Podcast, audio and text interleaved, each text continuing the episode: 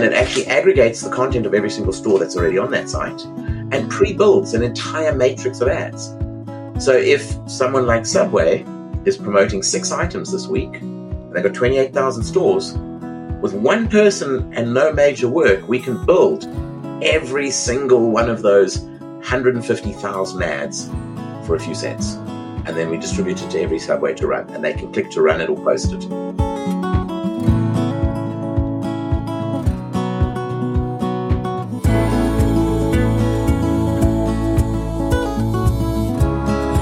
All right, you're listening to the Deal Closers podcast brought to you by websiteclosers.com, a show about how to build your e commerce business to be profitable, scalable, and one day even sellable. I'm Izach Porter, and on the show today, Wayne Reuvers from LiveRetail comes to talk hyper local marketing, how we can use digital advertising techniques to geo target customers and scale our businesses. So, hyperlocal marketing is a strategy that targets potential customers who are close to your business location and looking for products or services that you have to sell. The local area is usually very specific, maybe even only a few blocks or the streets around your business. Uh, so that's awesome, but how does hyperlocal marketing apply to e commerce? And how are some of these physical retail stores behaving more like e commerce companies and leveraging the technology that's available in the marketplace. Let's find out. Hey Wayne, how you doing? Thanks for being on the show today. Thank you, Izach. Good to meet you. I'm very excited to be on the show. I've followed you guys for some time. Really enjoy your content. Thank you. Awesome. Yeah. So before we get into uh, live retail and some of the use cases and cool things you're doing with your clients, I wanted to talk with you a bit about your background starting at age 14. I think in your bio, I read that you started your first company when you were 14 years old. Which, uh, wh- what did you do there, Wayne? Um, I wrote some technical analysis software for the stock market, sold it to 11 banks and a bunch of stockbroking firms. There were some interesting things that were around in those days. We had two currencies in South Africa. We had a commercial rand and a financial rand. And so things became a little bit complicated on how you price derivatives. And I wrote some good derivative modeling software that worked for those. So it was good.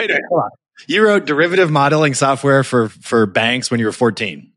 Well, it started at 14. The final stuff I sold was like 17, 18. And then I had to go to the army and I. How did you do that? I mean, seriously, how did, like, did you, were you, were you taking, te- did you have a technology background? Do you just. No, I just figured it out or what like what gave you that idea? How did you even think to to work on that at 14 well, very very lucky my father brought a computer home and the condition to use the computer is that we had to do work for him and he was you know playing in the stock market and every single day i had to capture prices from the newspaper and it was happening on weekends and i could either play sport or i could spend two hours capturing numbers. So i wrote a program that made that faster and then he expected us to print out charts for him. So then i wrote a program that allowed us to automate the printing of charts because most of the time was spent printing the charts. And then after that, we had to calculate. We used a product called VisiTrend, VisiPlot. We had to calculate all the trend graphs. That took time. So I figured out how to batch all those different algorithms, and it was really not that hard, but it was all about just saving myself time so I could go do the stuff I enjoyed. And then as that happened, isn't that what everything's about? You know, in short. I've always said it's it's the best stuff you ever invent is when you're under pressure to make things happen because you've got a reason to to do it. When you're doing it just because you want to get wealthy, it never ever works. Um, you need to you need to love what you're doing, and you need to basically figure out a way to get the stuff you don't love doing out of the way quickly, and that's always a bigger opportunity. Totally, totally, man. So I gave a brief definition of hyperlocal marketing in the intro. How do you describe it as someone who's living in the in that world every day? So interestingly enough, it's, you know, the old phrase location, location, location, it yeah. still resonates today. And so even though the net, the web, web point two, and now web point three is all about bringing information closer to us, making things more convenient. At the end of the day, still 85% of your disposable income is going to be spent where you work and live. You're going to go to the bar for a pint of beer. You can go to the restaurant for a meal. You're going to buy your house, which is your biggest expenditure, typically close to where you work or live, unless you've got a job that's moving you. Well, that's where you work and live. So in yeah. all cases, a lot of what you're doing, what the internet has really done is actually allowed stuff to be brought to you versus you going out and finding it. So everything still manifests itself as as hyper local. Um, your community, your friends, your kids' school, the, the sports the kids play, the sports you play, everything is local. And so hyper local marketing is just a way of reaching a particular audience in a local. Now, what's really interesting about the web, the internet specifically versus traditional media, and traditional media, the more finite our audience is, the more expensive it becomes. So if you actually hit a show that is very, very focused around investment professionals and it's got a very small audience, you're paying a premium to buy advertising there. On the web, on the other hand, because it's an auction, it's the perfect market. It's a perfect free market. You're bidding against other people. So if there's no bidders in a market, you end up paying less. And, and later on in the podcast, I'll talk about some great case studies where the cost of media is typically 60 to 70% less than buying the equivalent national media. Hmm. Interesting. Okay. I've got I've got a bunch of questions around live retail, but I uh, I've got to ask a question on your the title here on on your podcast. So you've got your name, and then it says serial entrepreneur 5X, it's hundred and ten million dollars. I've I've read your background. I know a little bit about what those exits were. A lot of our listeners are thinking about an exit, planning for an exit, starting to plan for an exit, or actually in the process of exiting their business. Can you just give us a little bit of overview of your exits, um, what they look like, you know, how you structured them, you know, what some of your takeaways were from that from that experience that you've had with really successful exits? Cool. So I, I believe in a very simple concept of what I call the three C's: contact, credibility, and chemistry. If you miss any one of those three, you'll never do a deal. And I'm, I'm not talking about deals of selling a widget or a or a milkshake or a car. What you need to do is have access to someone in an organization that knows you and likes you. You need to have credibility. They're not going to risk their position in that organization to do a deal with you. So you have to either have case studies or other exits or other businesses you've built, or you need to be filling in a gap that you can work with them on. And then the final piece is, is the chemistry. If people don't like you, they won't do business with you, no matter how good the opportunity is. And so those three things are very interesting. So for us, uh, you know, if you look at one of the first deals, you know, before we even came to the US, we went public in South Africa as part of a group of companies, and that was the same model. And it gave us some of the cash we needed to get. I mean, my, my number one goal in, in life was to become an American. I had seven mm-hmm. goals in life. My number one was to become an American, greatest country on the planet, bar none. And so when I part of my stepping stones to get to that was to actually build the ability to do the opportunity to move our company from South Africa to the US. And to do that, we had to be part of a public listed company because it's almost impossible to get work permits and everything else. So that was step number one. And we actually did very well in that public listing. And we then did a management buyout to buy ourselves out to break ourselves from that entity in South Africa. Glad we did that, gave us the autonomy. And then we ended up selling to a, a, fairly nice sized portion to Omnicom Group, the largest advertising holding company. And that was phenomenal. Got to know the top guys of Omnicom all the way from the CEO, worked very, very closely with Randy Weisenburger as the CFO, literally on a, on a weekly basis.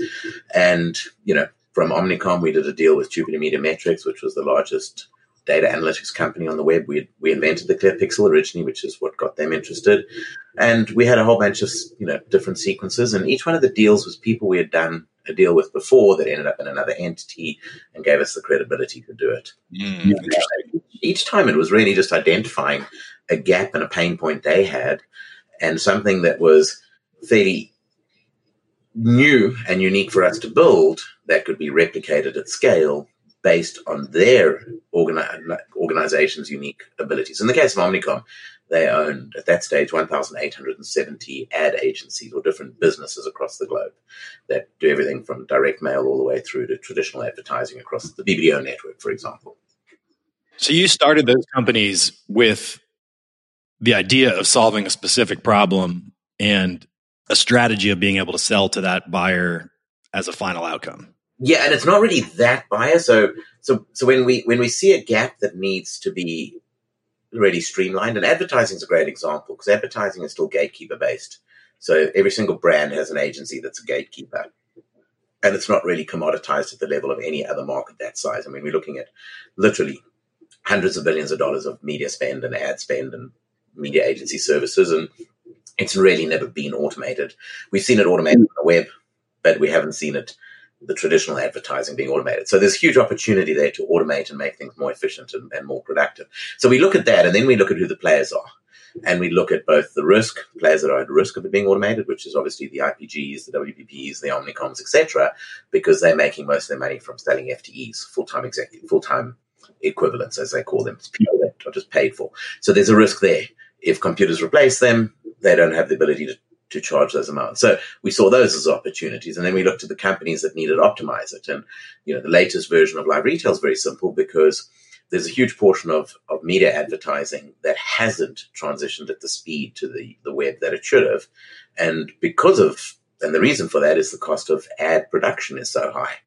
And so that's made it harder for Google, Meta, Microsoft and all these other companies to actually get access to that media spend. So there's a huge gap there. So that's one of the reasons for the latest iteration is to automate that entire process. If we can reduce the cost of ad production to zero, and that's our goal, we've done it, then suddenly it opens the floodgates for the media spend and we just take a small percentage of the media spend. So that's that business has been built specifically looking at those big entities as the strategies for exit. And there's a bunch of smaller players, and when I say smaller players, they're still multi-billion dollar companies like SOCi and those other companies that are in that market as well that are trying to figure out how to automate it. All right, so let's let's get specifically into uh, live retail a little bit more, and then and then uh, if we've got some time at the end, I want to I want to ask a little bit about your uh, your tax planning advice because you had some really interesting th- things to say offline that I think would be super cool to talk about if you're willing to share them. But live retail, in a nutshell, what is what does live retail do? You just talked about it a little bit, but if you can give us like just the the elevator pitch for live retail, and then I want to I want to kind of break it down a little bit more for the listeners. So it automatically creates on brand advertising, pre-builds them sends them to the local entity that operates under that brand, and allows them to use those ads for free, to post them to their social media pages, or to buy media with those ads within two clicks at a budget from $10 to $100,000. So, in a nutshell, we've reduced the cost of ad production for branded ads. Big difference between independent and branded ads. We've reduced the cost of ad production to zero. And the reason is it costs us a few cents to build ads because of what we've done. Um, and so, what I mean by branded ads, everything from a franchisee, so a Subway store, to a Nissan car dealership, a Honda dealership, a Massage Envy, an Napa Auto Parts store. There's 5.5 million businesses in the US alone that actually operate under the constraints of a brand. Shouldn't use the word constraints because a brand is a huge value, but operate within the constraints of a brand or sell branded entity or sell branded products. So, for example, your 7-Eleven operates under the brand of 7-Eleven, but will sell Pepsi and Coke products and Procter & Gamble products and everything else. And then you've got the Lowe's and the Home Depots that will sell DeWalt and Whirlpool and GE appliances and fridges and grills. And so, in those cases, you've got two brands at play. And in the cases of things like Century 21 as a real estate group, you've got you know 86,000 agents operating within the brands of each Century 21 franchisee, which is their own brand, which then falls under the corporate brand. So there's really three brands. It's the agent themselves who are a brand. It's the office they're working with, which is a franchisee, which is a brand, and then it's corporate brand. So what we do is we automate the production of ads. And it's actually a lot simpler than anyone can imagine. So talk about a couple of, of maybe examples just to just to kind of make that a little bit more tangible. Because I'm I'm going through my mind thinking about you know the Nissan dealership or or Century 21 I think is a really interesting example for me because you know website closers is similar to a real estate uh, brokerage model where we've got a corporate entity we're independent franchisees we have our own brand office and then and then really what I market is you know myself my experience within the website closers organization and support. So talk about a couple of examples, maybe some success stories, how how some of your clients are are using the services, and then I want to I want to tie that back to a question I have about how this could be applicable for e-commerce.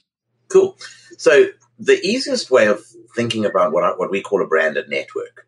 So if we take something as simple as Subway. So Subway traditionally big brand, they've spent tens if not hundreds of millions of dollars building their brand They've got 20, 30,000 stores across the US. And there's two types of ways that these brands provide marketing support to each of their franchisees. So one franchisee may have one location, 10 locations, five locations, whatever. At the end of the day, they either send them a brand guidelines book, which the, that local franchisee then gives to their local agency to then produce the ads, which is a lot of manual process. And in fact, every one of those local agencies is actually building the exact same ads, just with different price points, different offers, but it's exactly the same. Subway only has about 37 products that they're promoting, but every one of those 37 products is being re entered by every local agency tens of thousands of times at the dollars of cost. What our tech does is we actually built an AI engine. The reason we built this is we're working with one of our clients, and I don't want to mention the name, but we've within the Live Technology Holdings Group, we have a few companies, and one of our other companies is one of the largest provider of corporate portal systems for their networks. So big banks, financial institutions, the the number one Forbes rated insurance company on the planet uses our tech. And what it does is it it's these massive expensive portals that cost hundreds of thousands to millions of dollars a year. And what we found is they really ad builders. So they competes against the BrandMuscles, the company's called Live Platform, competes against the BrandMuscles and the Pike and Irons and all those other companies. But at the end of the day, they expect people to go in and build ads. And that's part number two that these brands offer is these portals to build ads. But someone who runs a franchise doesn't, doesn't even want to go into a system and build ads. So what do they do? They give keys to that portal to their local agency. Well, the local agency is conflicted because they hate these portals because they're restricted. And so the local agency ends up rather going and doing their own thing and pulling the digital assets out of these portals and building the ads themselves and doing it. So at the end of the day, the solution, which is the PDF of the brand guidelines or the website of the brand guidelines, is solution number one that these companies roll out. Or solution number two is go and invest in hundreds of thousands of dollars for a portal to give to these guys. We turned that entire model on its head. We said there's really three things you need to build a solution. And we need to move away from expecting people to build their own ads. No one wants to build their own ads. What we need to do is have something that actually already pre-builds every possible ad you could want. And the reason behind that is if you tell someone to create a spreadsheet from scratch, it's really hard and complicated. No one wants to create something from scratch. If you give them a spreadsheet and ask them to edit it, everyone can edit it. So the same with marketing. Instead of saying you need to go into the system and build an ad, you basically say to them, here's your ad, run it or edit it. Here's the model completely on its head. So we built an entirely new business, massive competition to one of our other companies, very hard to do. But we did it on purpose because we said if we can actually send every single franchisee a set of pre-built ads that they can run for free and we make no money. But if they do decide to run it, we get 10% of what they spend. And that's a bit of a gamble. But at the end of the day, what we found is there's way more money if you remove the barrier and cost to producing ads. There's way more money in the media spend. So instead of them spending $600 building an ad and then trying to spend a thousand bucks to run it, you've now limited who's going to run ads. We now allow them to run an ad for 10 bucks. We get one buck. And what we find very quickly, that 10 bucks becomes 200, that 200 becomes 600, and we're making 60 bucks. And we're making it every single month. And we already have quite a few thousand franchisees, local offices, and local brands. So your question of how do we do it? What we do is to build the three components needed. What you need to know is how the, what the brand guidelines are for that business. We need to have every single location of that business. So every franchisee, every office if you're a real estate, every financial advisor if you're a financial firm, every branch if you're a bank. And then the third thing we need is what they want to promote. Well, the irony is all of that's on their website. So we built a crawler to go to their website, pull all the CSS off their website, feed it into our, our, our own AI engine, which analyzes the primary color, secondary color, tertiary colors. For every single one of those colors, we get the opposing color and the complementary colors. We get the font styles, font sizes, relative sizes. Our AI engine builds in a matter of minutes an entire digital brand representation of that brand. It then goes and fetches every single store. And because we sold the business to Bing many years ago, it actually goes and fetches all of the storefront images from a combination of Google Maps and Bing Places and it actually aggregates the content of every single store that's already on that site. And then it finds what the site is promoting, pulls all the artwork, the headlines, feeds it into AI to actually trim the headlines to night sizes that fits on ads, and pre-builds an entire matrix of ads. So if someone like Subway is promoting six items this week, and they've got 28,000 stores, with one person and no major work, we can build every single one of those 150,000 ads for a few cents. And then we distribute it to every subway to run, and they can click to run it or post it. That's fascinating. I guess one of the things I didn't understand is how the media spend worked within the that kind of large retail national franchise model. First of all, which is why I didn't have the idea to, to start your company. Uh, and but that's really interesting to think about, and I could definitely see why there's a huge advantage to automating that and systematizing it and bringing down the cost. I mean, that just makes that makes a tremendous amount of sense.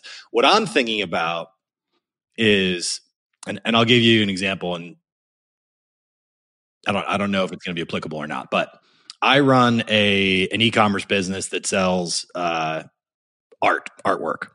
What I found is that I I target specific geographical niches of the country for styles of artwork. So I have a part on my website for East Coast beach houses. I have a, a, a, a whole selection on the website for uh, New England beach, beach homes because I found that you know if you have a, a beach house in South Carolina, you want a picture of a pelican and a dolphin. If you have a beach house in New England, you want you know rocks and a beach and that type of New England scene and the and and so there is you know uh, it is a a print on demand fully automated e-commerce business but I have this geographical based demand for certain products and I'm wondering if there's a way to to advertise regionally for that for that business around that specific regional product set that I've developed.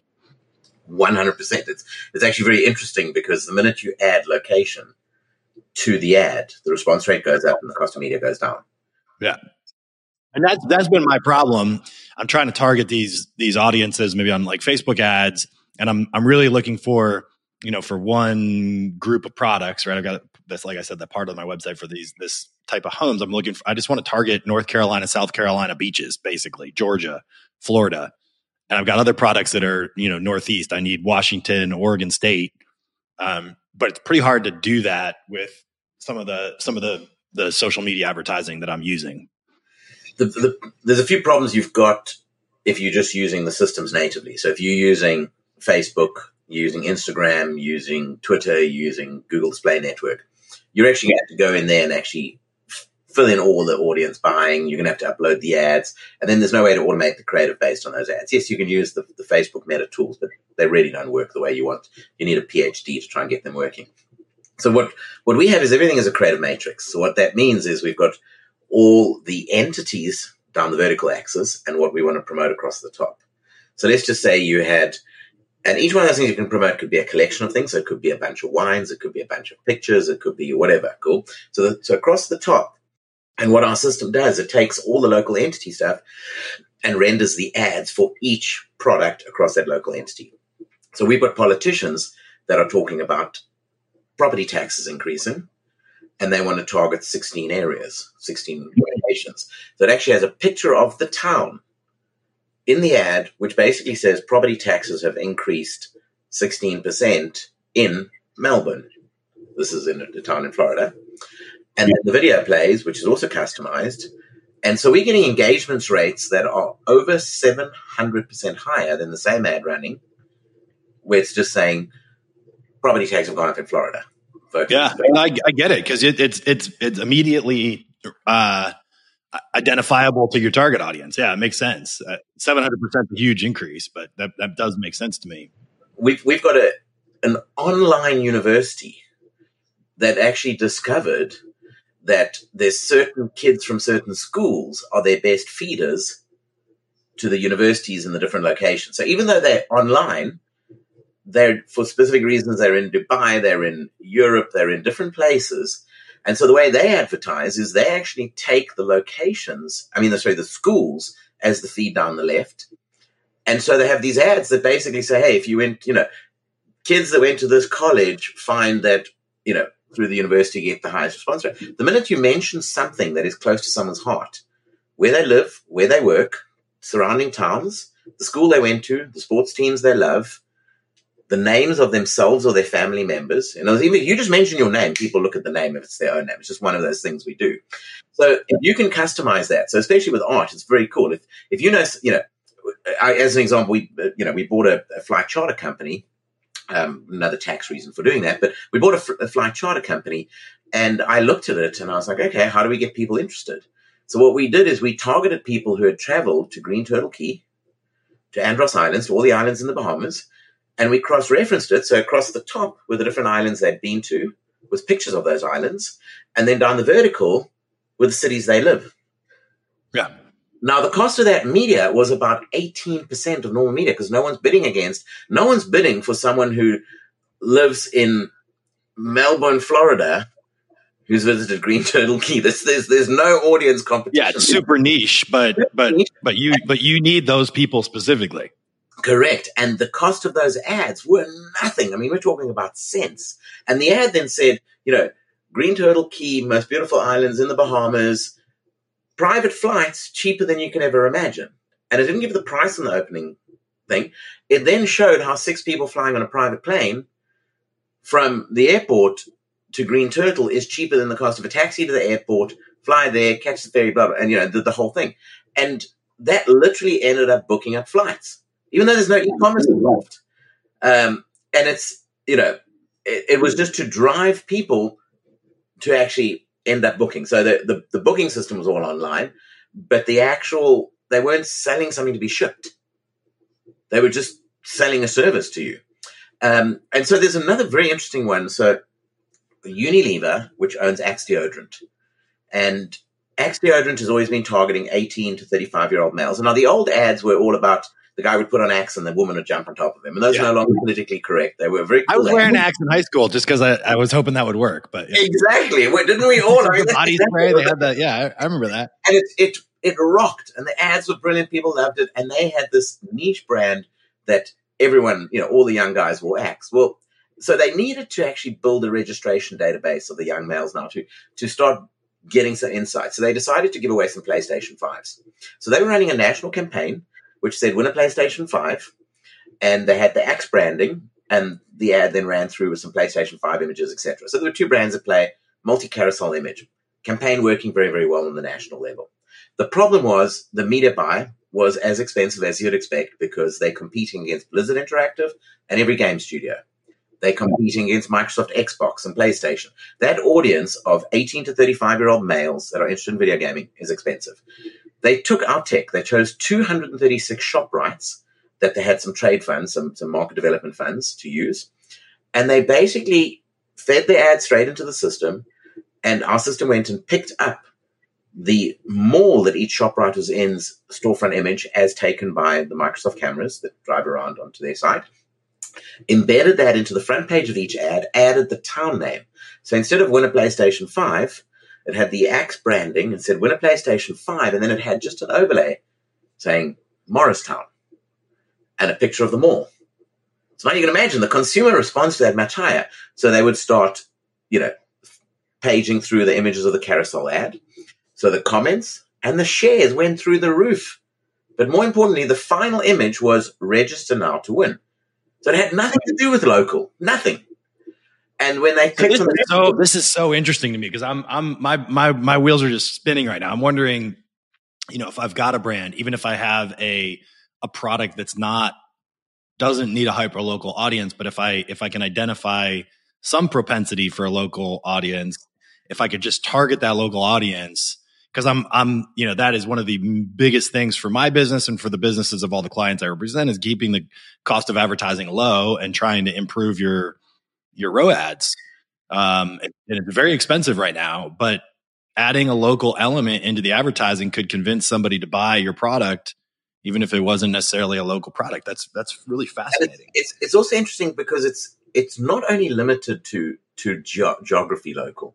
It can also be interested in into think of the the hierarchy. Geography is just a hierarchy of of national, of international, USA, states, counties, zip codes, cities, towns, etc. But it could even be interest based hierarchy. You can put anything you want on this y axis. So, say for example, you're, you're thinking about different demographics of wine drinkers, and across the two, you have different wines. So, you know, we, we ran for one of the largest, in fact, I happen to be an investor in it. It's one of the fastest growing hard seltzer companies in the US. And we got involved in it purely because of, you know, we, we have a, a shareholding in it. What was very interesting about this is they did a, the first thing they did is they did a launch where they launched the, the hard seltzer in specific stores. So they were a- able to use that to buy radius around it for, te- for taste and that. And then they basically came to us and they said, okay, we're actually finding some interesting things. We're finding that there's an audience that is people that do yoga. There's an audience of people that do Pilates. There's an audience that does. So they literally did the different interests kayaking, windsurfing, kiteboarding. And they literally down this y axis set up all these different interests. They chose some keywords for each one of those interests. And then they had the hard ciders across the top. And so the ads actually now were launched as kayaking with the picture of the hard cider images that have been taken for kayaking or Pilates. And so they had like namaste this and, you know, in the case of the yoga. And the ads went through the roof. We've got, for example, one of the fast food companies. We're targeting vegetarians for one of the smoothies. Then we target vegan for one of the smoothies that's actually vegan compliant. So the key, the, the matrix concept is huge. What you want to promote across the top, the x-axis. So interesting and then the y-axis you can put whatever the hell. I wonder if it is it is it is it correlation or is it causation, Wayne? You know, like I guess my question is, let's take the example of the hard the hard. Is it hard cider or hard seltzer? Hard seltzer. Sorry. So if it's so the hard seltzer, right? Am I am I more likely to is is a kayaker more likely to buy your seltzer or is the is the fact that I'm just associating the seltzer with kayaking more likely to pick up somebody who's kayaking and say, "Hey, I want that seltzer." In other words, is it is that is it the ad that's just is, is the kayaker already going to be interested in seltzer, or does the fact that you put the kayak in the ad just make somebody who kayaks decide to buy the seltzer? Does that make I, sense? Yes, I understand exactly what you're saying, and it's actually a very very interesting problem to analyze. But so the the concept of AIDA, attention, interest, desire, action. So to to Wait, so say that again, AIDA, attention, and AIDA is an old system from the 1970s, um, which basically said to be able to market, to, so the difference between marketing and selling, cool? To be able to market, you need to focus on attention, interest, desire, action. In other words, you need to get someone's attention first. You, if you don't get their attention, they won't even look at an ad. Then the ad needs to be relevant, so you get their interest. Then you need to have an emotional tie to get their desire. And that's the one thing that misses that most people in ironically enough, direct mail, any performance based advertising miss the emotional tie. The automotive companies have figured that out for years. Tesla's a perfect example. No advertising, massive emotional tie. So the, the, the moving from the interest to the desire is really hard. And in traditional media, moving from the desire to action is super hard. In other words, traditional media before the web, before our phones and everything else, we'd be watching TV. We'd see something cool. We'd go, oh shit, I need to go into the store tomorrow to go buy it. So the, the, the gap between the desire and the action was big internet and digital marketing compress that massively. You can get someone's interest, and it's the same thing. You know, if you if you advertise um, Bugattis, you know, high end sports cars, you'll get most people's in- attention, a lot of people's interest, and everyone's desire. You're going to get no action because no one can afford it. So there's a bunch of things along those different ways that allow us to actually tweak it.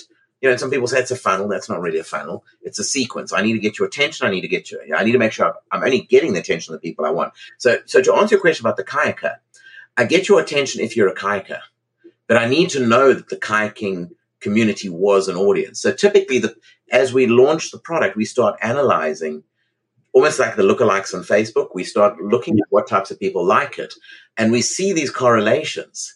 Now we can drive our media costs down because we can buy kayakers in a certain city or certain area that would be interested in this product. So you can get yeah. multi-dimensional. And the key is the more the you know, as much as people think that Facebook is completely oversold with, with inventory, no, they're not. They've still got a huge amount of unsold inventory.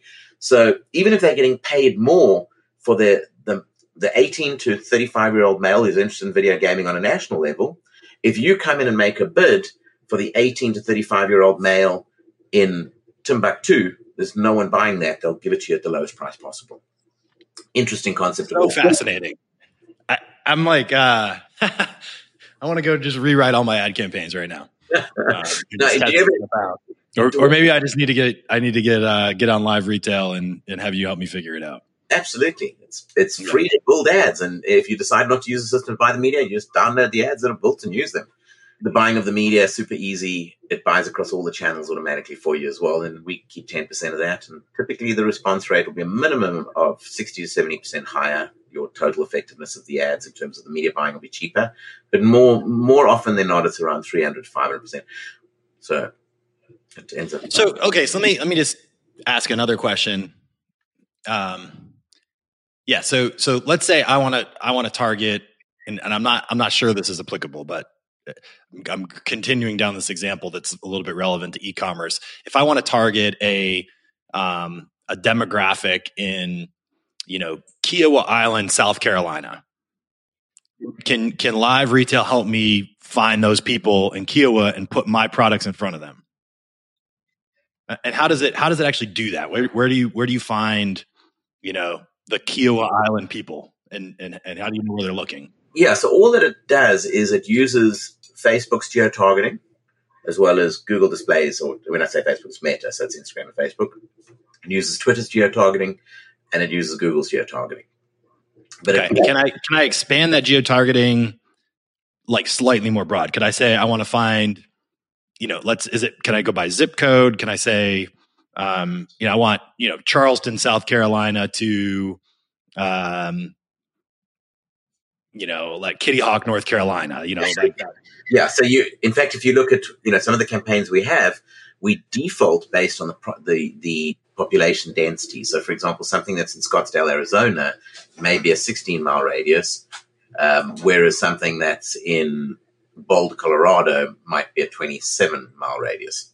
I got you because you have less less people there than Scottsdale. So, so you can that can all be done automated or you can just turn standard radiuses, or you can turn specific sets of zip codes. You can say, I want to target all these people in these zip codes, or you can target people in a combination of counties. For some legal stuff, um, what we were doing is we we help some personal injury lawyers. Sadly, it's not something I really like, but I, you know, I'm never going to stop people from using our tech. But what they do is they basically target people who have visited a hospital. So it's a mile radius around the hospital within a certain period of time and had spoken about accident. And the reason we did that originally it was they were targeting people who were talking about crash, accident, etc. So, so there's there's warehouse injury where they target people who are members of a of a union, and they then target people who are talking about, you know, some, you know, calamity or you know, accident or how, how do you know that those people are talking about an accident? So Facebook gives us some some good insights on the on the keywords, and so it allows us to target specific words that people are communicating about, and that's what people are doing. You know, Facebook owns Facebook Messenger, and they own they own WhatsApp as well. Although WhatsApp, they say they don't watch what you're talking about. I, I, don't really know how they gather it. So we we don't invent that side. We just use what's already there. And for the for the for even the top agencies to try and use that information is it's really really complicated and PhD based. We we simplify it completely. We set one set of carousel images, which can be videos, images, or just you know mix of the two we automatically render those and we do the buy across all of them based on geo, based on interest, based on keywords. We use our crawlers to get search engine optimized keywords from the websites to turn that into targeting using AI. So we've literally taken a lot of pain out of the process and we do it massively. So when we do it for, you know, a brand, take someone like a Tire Pro, you know, 600 odd locations, we don't have to, we only do it once with all the targeting set for each type of tire, all the brands from Dunlop to all the different brands are automatically in, captured, set up, and then we pre-build the ads for every one of those locations, and they just click buy, and they're targeted, they're bought, they're done. Wow, super interesting, really fascinating. There's so much going on right now. There is a groundswell of technology that is changing this industry, and you know, I, th- I, think you're at the the forefront of it, and uh, it's just really, really cool stuff. A couple other questions I had. So, uh, and I want to talk about some specific success success stories you've had with with the company. But what is a retail media network, and and just kind of describe what that means to you. So yeah, so retail media networks. So if you look at companies like Walmart and Kmart before they went bankrupt, and and all of these companies made a lot of money where the biggest advertisers on the planet, which are the Procter and Gamble's, the Unilevers, the Colgate Palmolives, etc. These folks, Coke, Pepsi, all those guys, they spend money to advertise in these stores. So that money is typically referred to as trade funds, a different form of it called market development funds, MDF, and some of it's shopper marketing. The most prevalent really is the shopper marketing. This is money that the trade funds is based on what they buy, they get money back. The market development funds is they're getting ready, they're buying advertising in the store. So if you look at an end cap, a window king, a seating dangler within a Walmart, someone's paid for that. And that is a retail media network. If you just took what advertising is spent on the Walmart screens, which are the, the, the digital screens within Walmart, that's about eight and a half billion a year. That makes them one of the largest media companies on the planet. People don't even realize that. So if you think about that, it's huge. Now, Procter & Gamble spends almost $14.5 billion a year marketing.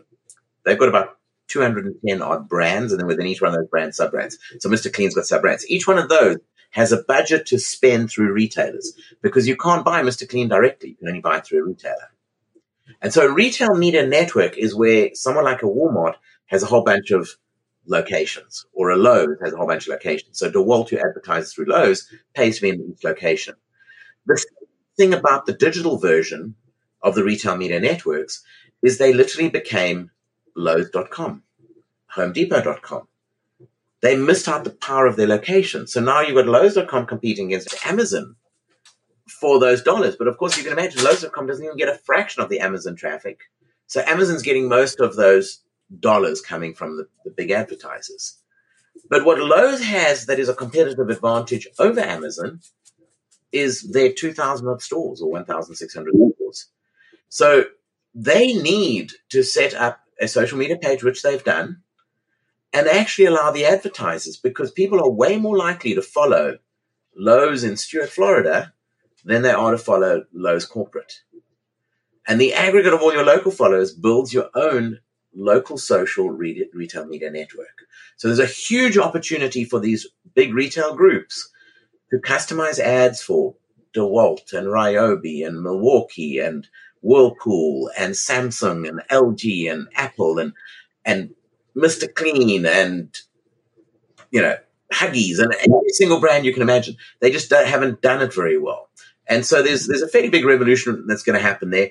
We actually allow, ironically enough, in LiveRetail, a brand, uh, sorry, a retail group can set up a retail media network in four hours using LiveRetail. It doesn't cost them a cent.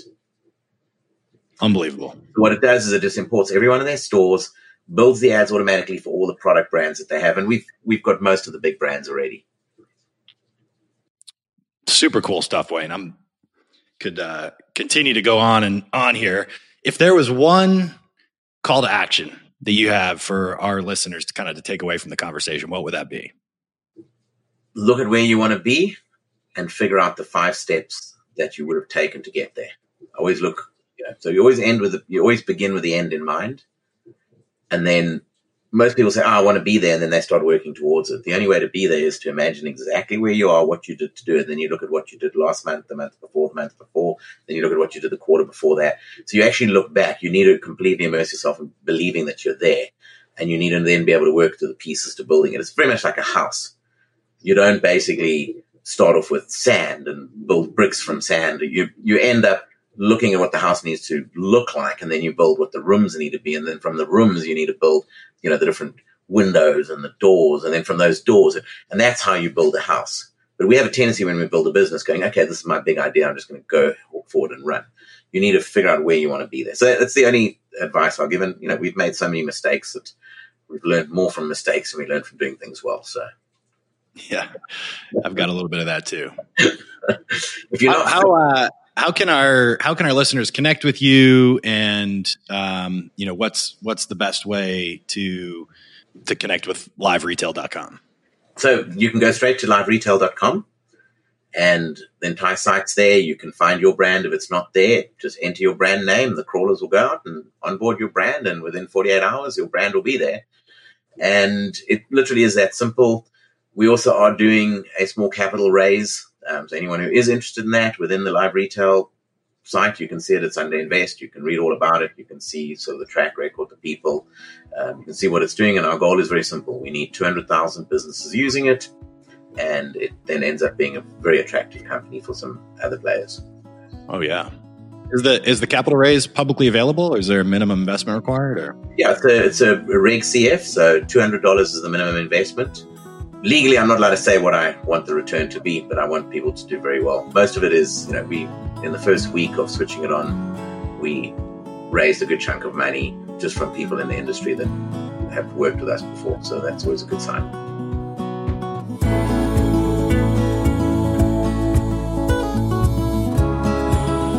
That was Wayne Reuvers. If you're looking for information on hyperlocal marketing and how Wayne's team can help, head on over to liveretail.com. Thanks everyone for listening to this episode of the Deal Closers podcast brought to you by websiteclosers.com. If you like the show, be sure to rate us, write a review, and press the follow button to share it with your network. And of course, if you're looking for help selling your e commerce or technology business, be sure to visit websiteclosers.com. This episode was edited and produced by Earfluence. I'm Izach Porter. Follow me on LinkedIn, and we'll see you next time on the Deal Closers Podcast.